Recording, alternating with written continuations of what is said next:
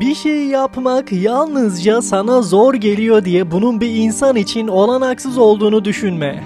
Eğer bir şey insan için olanaklıysa ve insan doğasına uygunsa senin tarafından da yapılabileceğine inan. Birisine bir iyilik yaptığında ne bekliyorsun? Doğru şeyi yaptığından dolayı hoşnut olman ve bu iyiliğin karşılığını beklememen gerekmez mi?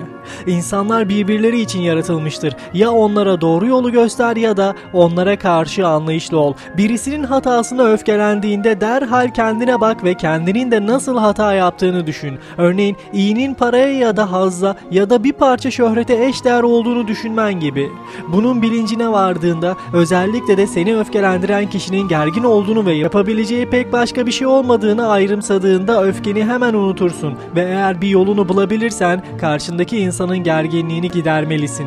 Kabahati kimse de arama. Eğer biri yanlış yapıyorsa ona nazikçe yol göster ve nerede yanlış yaptığını anlat. Eğer bu da onu düzeltemiyorsa kabahati kendinde ara. Hatta daha iyisi hiç kimse de arama. Sağlıklı bir göz görülebilen her şeyi görebilmelidir ve yalnızca iyi olan şeyleri görmek istiyorum demez. Çünkü bu ancak hastalıklı bir gözün durumudur. Sağlıklı bir kulak ve sağlıklı bir burun işitilebilecek ve koklanabilecek her şeyi algılamalıdır. Şunu unutma ki düşünceni değiştirmek ve senin yanlışlarını düzelten birisinin söylediklerine uymak özgürlüğünden ödün vermek anlamına gelmez. Çünkü bu değişiklik senin iradenle olmuştur. Kendi arzuna, değerlendirmene ve anlayışına uygun olarak yapılmıştır. Şunu asla aklından çıkarma. İster 3000 yıl yaşa, ister 30 bin yıl. Şu anda sahip olduğundan başka bir yaşamı yitiremezsin ve mevcut yaşamın sona erdikten sonra yeni bir yaşama da sahip olamazsın. Eğer gerçekten sahip olduğumuz biricik şey içinde bulunduğumuz an ise sahip olmadığımız bir şeyi yitirmemiz de mümkün olmadığına göre